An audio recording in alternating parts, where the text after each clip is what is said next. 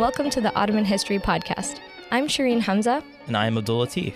And we are here today with Dr. Ousmane Kane, Prince Al-Walid bin Talal Professor of Contemporary Islamic Religion and Society and Professor of Near Eastern Languages and Civilization in the Faculty of Arts and Sciences at Harvard University.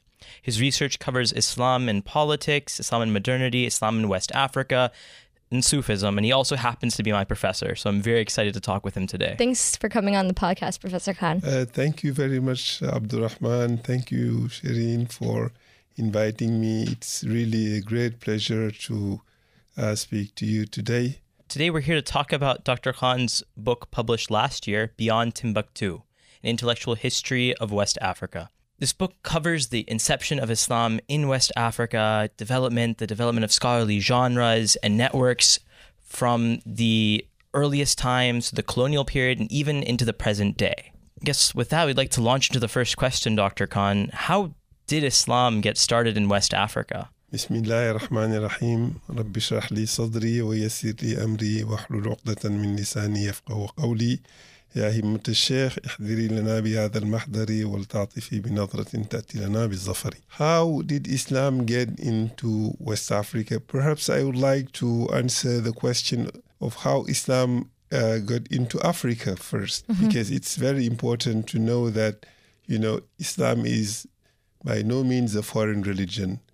As early as 615, that was even before the Hijrah, the Prophet, peace be upon him, sent his companions, some of his companions to Abyssinia, where they were the first to introduce, Islam, even before it spread to Medina and to the rest of the Arabian Peninsula and other neighboring countries. So I want to really emphasize the fact that, you know, we are not new to Islam.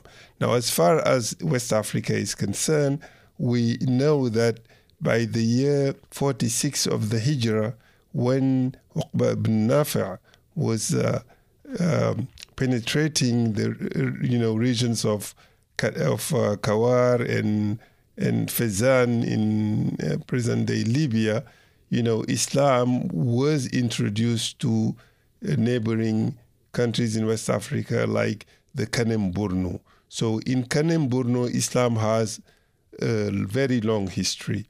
We know that Islam continued also to spread from North Africa to other parts of West Africa. So the first people to convert were merchants who traded with the Arabs, and these were the first to convert. And later, rulers also, kings started to convert at the turn of the 11th century. A few kings converted, including that of Takrour. Takrour is in today's northern Senegal, in what is Senegal today. And they have been going to Mecca for centuries. That's why most people from West Africa were known as Takrouri because, of the very early conversion of Takrour. So we know also that in Ghana, which was one of the earliest West African states, there were Muslim communities by the 11th century. Al-Bakri, the Arab historian, wrote in his Kitab al-Masalik wal-Mamalik that in the 11th century, in the capital of Ghana, there were two cities, one a Muslim and another non-Muslim city. And there were 12 mosques and one Friday mosque there. They were salaried imam, they were muazzins. And by the 11th century, we know for sure that, Islam was being institutionalized in West Africa. But the spread was obviously very slow, and we can, come back to that. But what is clear is that, Islam was introduced in Eastern Africa, in Ethiopia, before the Hijrah.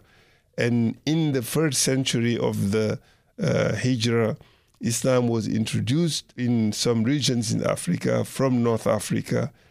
And then by the 11th century, a few rulers have converted to Islam, and even some of their populations have converted. Although, conversion to Islam remained limited, and Islam was for many centuries an urban phenomenon. So this phenomenon of traders, those coming in contact with traders, is actually really reminiscent to me of the Indian Ocean world. But something really amazing about your book is that you draw both on historical chronicles and really connect that up with the scholarly production. Mm-hmm. Could you map out for us some of the earliest scholarly networks that you talk about in your book? Yes, I can. I certainly can. You know, the Saharan Desert, which often is assumed to have been a barrier, was in fact a bridge. Mm. People have exchanged, ideas. Books have circulated through the Sahara. Scholars from North Africa were coming to the Bilad al-Sudan. The Bilad al-Sudan meaning, West Africa essentially. But the question is, what attracted them first? I think what attracted Arabs to West Africa was the gold. Mm-hmm. It was one of, a major supply of gold.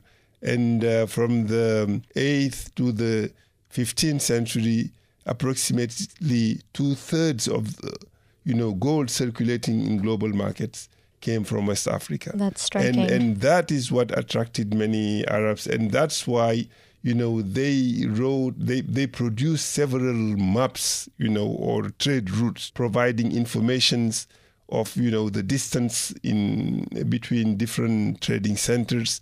And so 75, were produced. So it was through these trade networks that also books circulated, that ideas circulated. Ulama came from North Africa and other parts of the Muslim world to West Africa, and also West Africans also traveled to other parts of the Muslim world. So that's how the scholarly networks were constituted. And obviously later on, by the 17th and 18th century, a critical mass of Africans trained in Arabic language were already, trying to spread this religion. And by the 11th century, exchange intensified a great deal because they were also missionaries or people who wanted to spread Islam while doing the trade at the same time. Timbuktu has existed in the public imaginary globally as like a center for learning. And I know the title of your book is Beyond Timbuktu. So you're making a commentary that a lot of studies have focused too much on that one particular area without moving beyond. So what were some of the other centers of learning that were around, and why were they also important? Okay, let me start with the cover of the book, which features the Mosque of Jenne. And listeners can find this on our website. Right, and Jenne is another city in Mali, which was also very prominent, and it was also an important center of Islamic scholarship. And one of the authors of the Chronicles of Timbuktu, named Abdurrahman al-Sa'di, who is the author of the Tarikh al-Sudan, he wrote that, the ulama, the scholars in Jenne, numbered 4,200.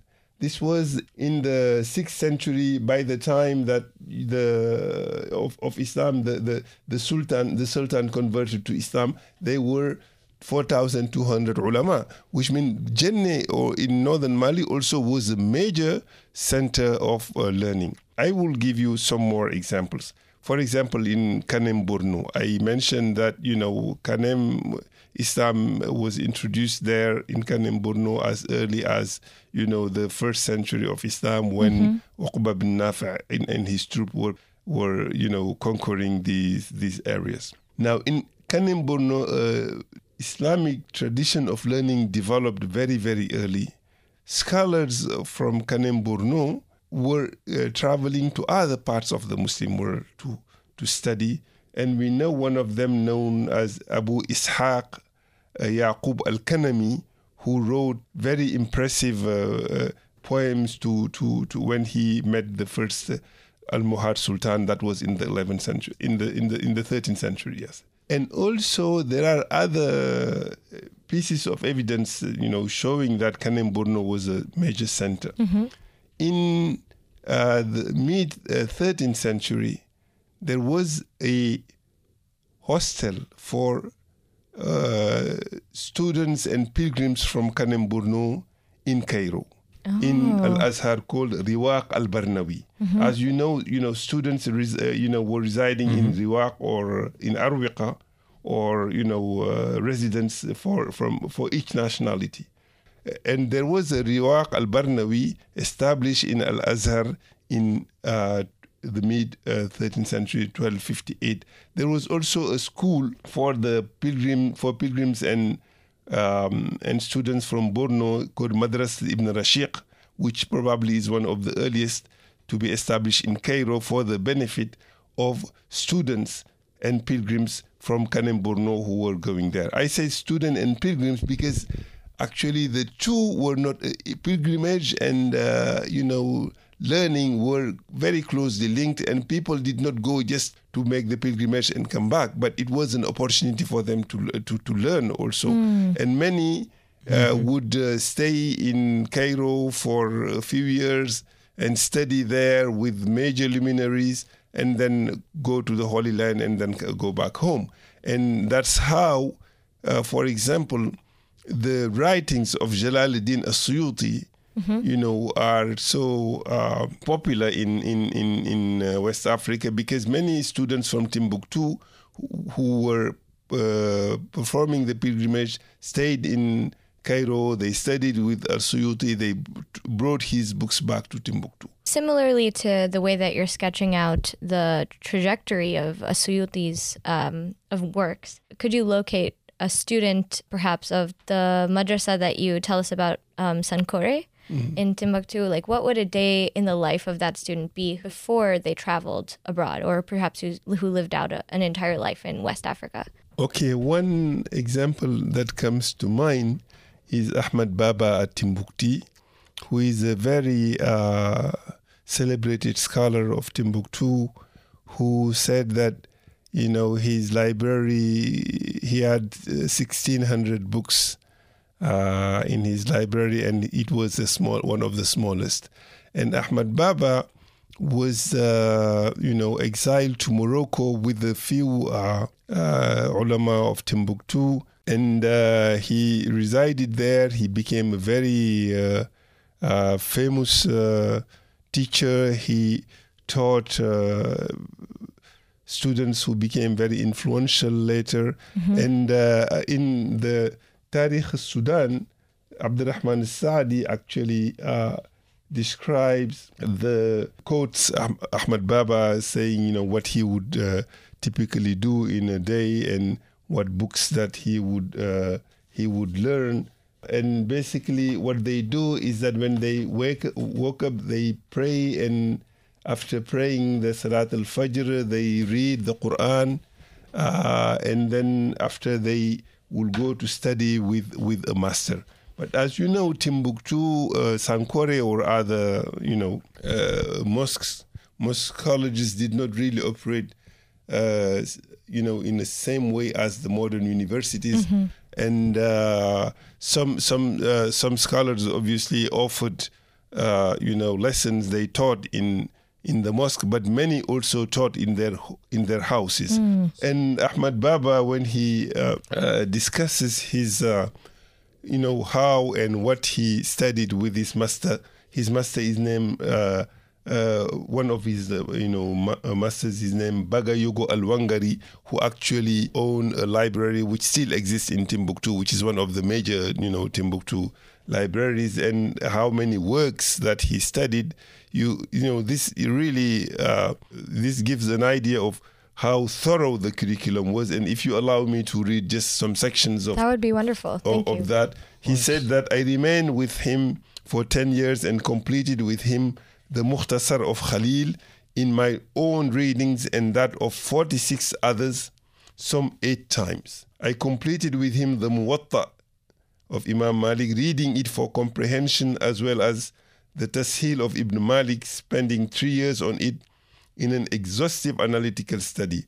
I also studied the Usul of As Subki with Al Mahalli's commentary exhaustively 3 times, the Alfiyah of Al Iraqi with the author's commentary, the Talkhis al-Miftah with the abridged commentary of Assad, which I read twice or more, the Sughra of As-Sanusi, which is a treatise of theology, and the latest commentary of Al-Jazairiyah and the Hikam of Ibn Ata'Allah al-Iskandari with the commentary of Zaruq, the poem of Abu Muqri and the Hashimiyya on astronomy together with its commentary, and the Muqaddimah of Al-Tajuri on the same subject, the Rajaz of Al-Maghili on logic, the Khazrajiyah on prosody with the commentary of Al-Sharif al-Sabti, much of the Tuhfat al-Hukkam of Ibn Asim and the commentary on it by his son.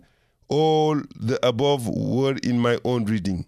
I read exhaustively with the entire Fari' of Ibn al-Hajib and attended his classes similarly on the Tawdih, missing only from one section. I also studied the Mudawana with the commentary of Abu al-Hasan Zarwili, the Shifa of Qadi Iyad, and he goes on and goes on to the many books that you read.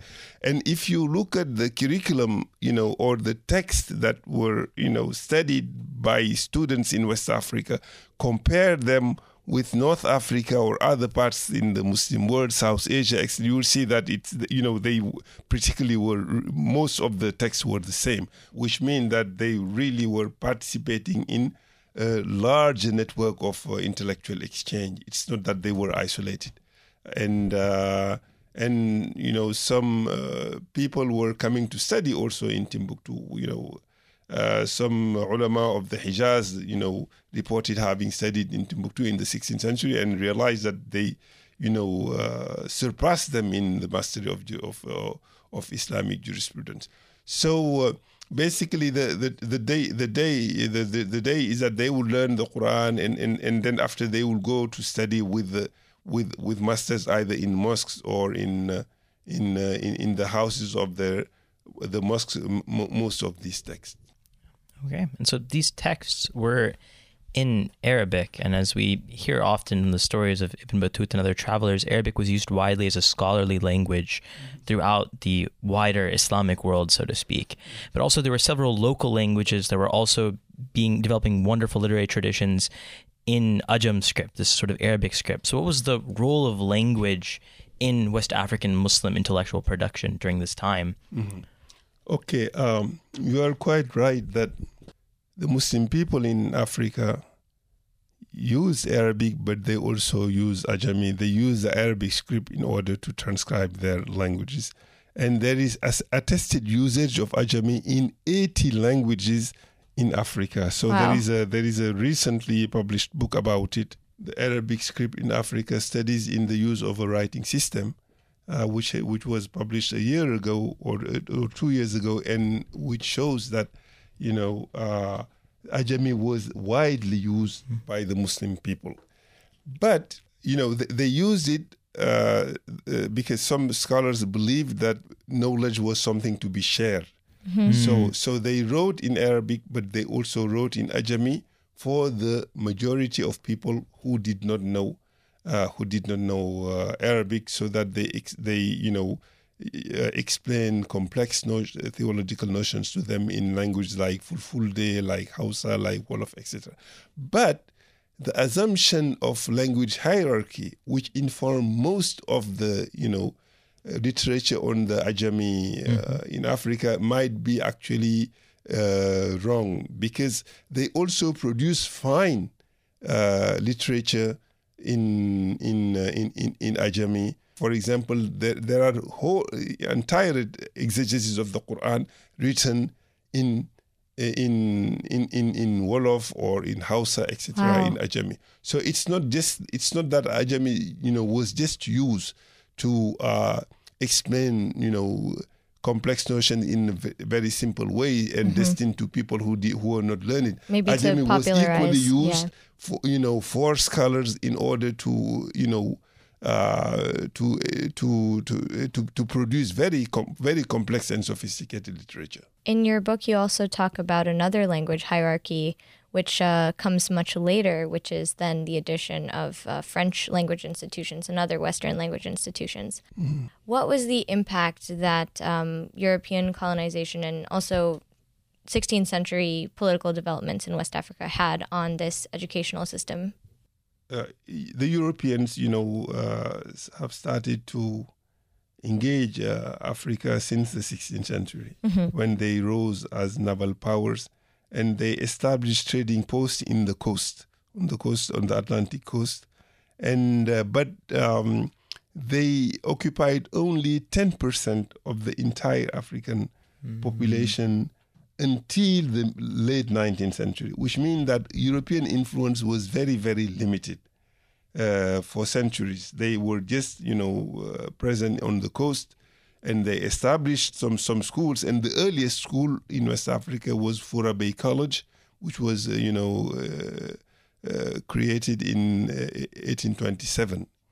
That was the first one. But before that, there were schools, so many, colleges, Sankore, in Kano, in Kanem-Borno, in Pire, in Senegal, among the Jula community, in other parts of the savannah, and etc. But Fourah Bay College was an island of Western, culture in an ocean of Arabic and Islamic erudition in the 19th century. But after colonial rule, this equation will be changed, and Arabic language will become less important than it was. Not that it was completely eradicated, but it became less important. Why? Because Europeans, after colonizing Africa, and these, essentially, as far as West Africa is concerned, it is the British, the Portuguese, and the French. They created their own school system based on, European languages, based on, European epistemology and methods of education, and they try to really undermine the role of Arabic and Ajami. And even in many senses, about literacy, people who did not speak, who did not learn, who did not know European languages were considered illiterate. After independence, after these countries became independent, from the 1960s, Africans educated in European languages inherited political power. They, continue to undermine Arabic and, look down upon literates in Arabic, because colonialism was not just political, it was as well, intellectual, because they tried to sell the idea that Africa was backward. It didn't know literacy before. It was just an oral continent, and it was savage. It needed to be saved from slavery, from so many other ills, and they presented colonialism as a civilizing mission. So, and civilizing means to teach, to establish schools offering education in European languages and selling the ideas of enlightenment, of freedom, emancipation, of and all this, somewhat conflicted with Islamic epistemology and modes of knowledge transmission. And intellectuals educated in Arabic became marginalized, whereas before colonialism, in almost half of West Africa, Arabic was the language of instruction and also of administration in most of the Muslim states that were created before. But after, it was replaced by Portuguese, by French, by English, so that, Arab intellectuals became relegated to the bottom. Obviously, they still were present and tried to influence the debate, but they were considerably marginalized in the post-colonial context. So it seems colonial regimes time and again like to deny literacy so they can deny agency, deny subjectivity of people, and act as if they can fill a blank or just remodel the civilization in their own image. Strangely enough, this neglect of the intellectual production of West Africa didn't end in the colonial period. In modern academia, we see that Middle Eastern studies and Islamic studies, as well as African studies, both neglect West Africa. Often it's either too Muslim or too African. It's as if complexity can't be handled. Why is that the case? Why is this field neglected, and how is your book an intervention in this? Okay, if you allow me to illustrate what you just said with an anecdote, you know, of how really the division of labor in academia makes very difficult, you know, to understand the history of erudition in Africa. Mm-hmm. So, right. So currently in the division of labor, academic division of labor on Africa, you know, the continent is divided into two parts. One is North Africa, which is studied, you know, as part of the Arab world with the, you know, with the Middle East, mm-hmm. and Sub-Saharan Africa, which is considered Africa proper and studied within the framework of African studies.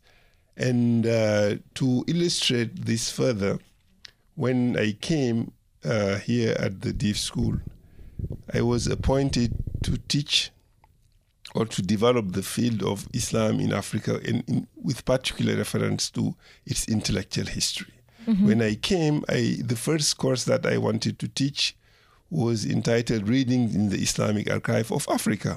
Mm-hmm. So I needed to have books written by West African scholars for that course.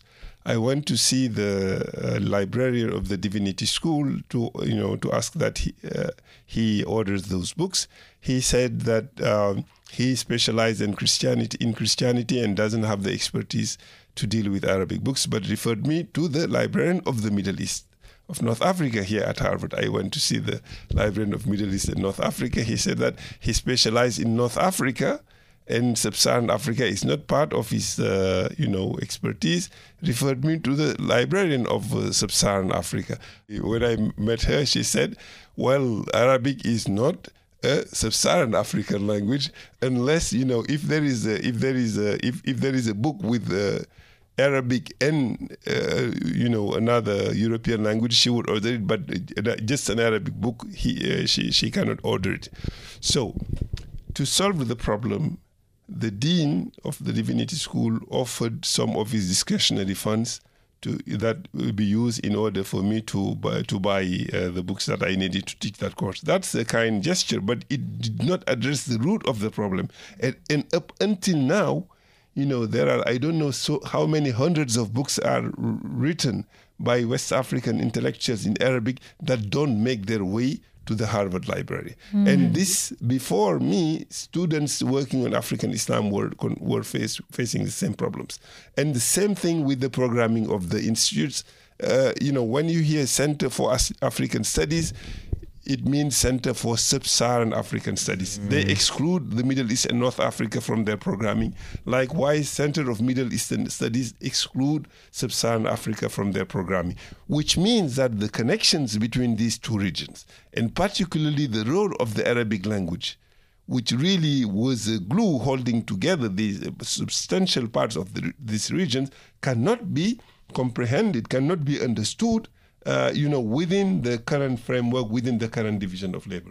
And I hope that my book, by highlighting the connections between the Sahara, North Africa, and Sub-Saharan Africa, and the role of the Arabic language in the second millennium, I hope that it will, give greater awareness about these interconnections, and that, there is a need really to transcend this area studies, this old area studies division of labor in order to better understand, the history of erudition in the African continent. And if I may just add something, about two decades or so ago, there were two very influential books, about the productions of knowledge in Africa and on Africa, published by two African philosophers. One was a professor here at Harvard. His name is Kwame Anthony Appiah. He wrote the book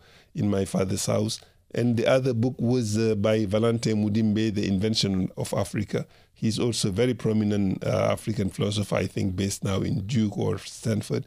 And these books were so influential that they were awarded what's the prize of the Melville Herskovitz Prize for the best book about Africa in English, But when I read those books, and that's how I started actually my research, I realized that, you know, the Islamic library was completely absent from that debate. Mm-hmm. So it was essentially, you know, very, very Eurocentric. And that's what, you know, prompted me to, you know, further research this.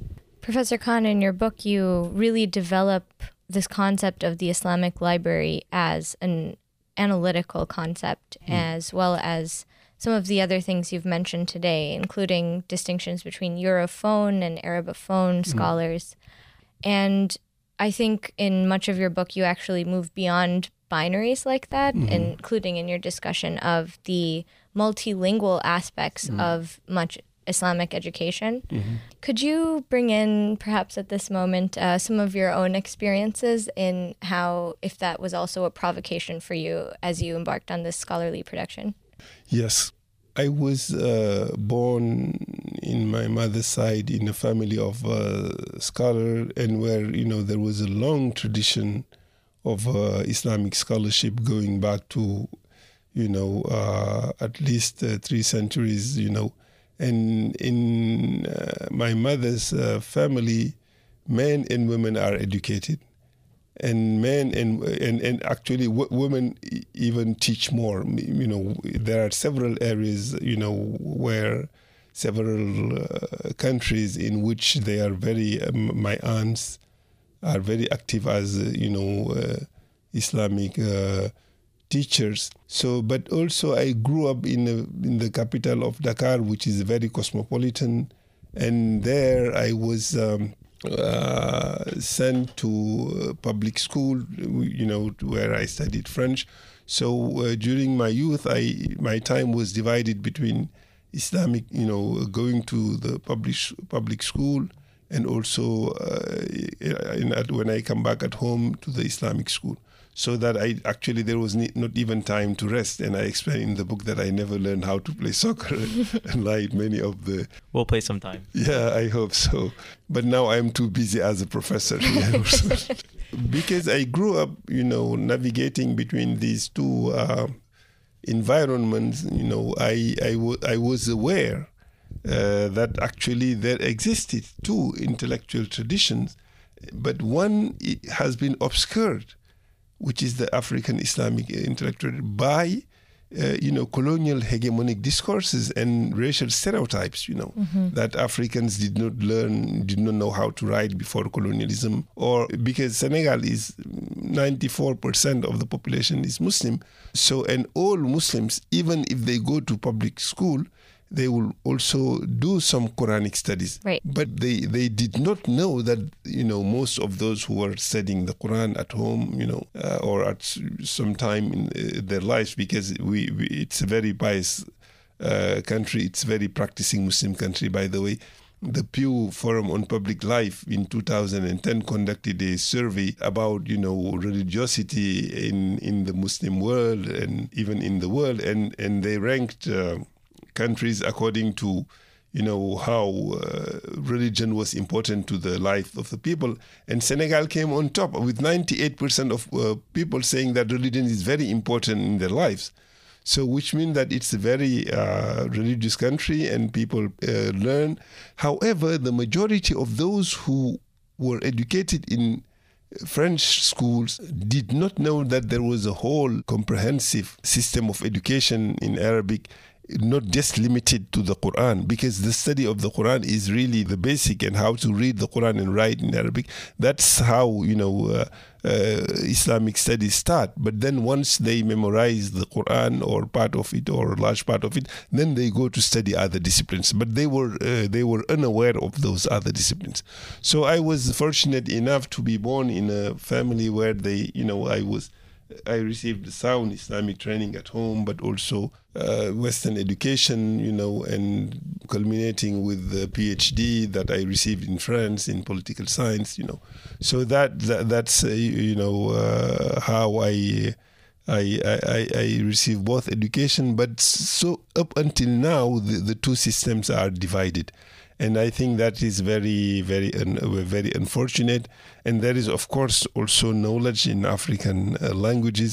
And I think it's very important to bridge the gap between these different traditions in Africa, because the system of education has been in crisis for so long and needs to be fixed. And there are several intellectual trends that don't talk to each other, and I think that is a real problem. And we really must create space for all intellectuals to be recognized, and for all the intellectual traditions in Africa to thrive. Ali Mazrui, the famous political scientist and thinker who passed away just recently, was saying he used the word triple heritage of Africa, that there is African traditional culture, religion, Western education or Western culture, and Islamic culture, Arabo-Islamic culture. So these are the three, civilizational heritage, and we need to, take the best of all this. But the system as it is now is too fragmented, and that's, I think, one of the reasons of the crisis of education in Africa. So thank you so much for everything, Dr. Khan. Again, this is Beyond Timbuktu by Dr. Ousmane Khan. Listeners can find more information about this topic in a bibliography on our website provided by Professor Khan. Thank you for listening. Until next time. Thank you very much.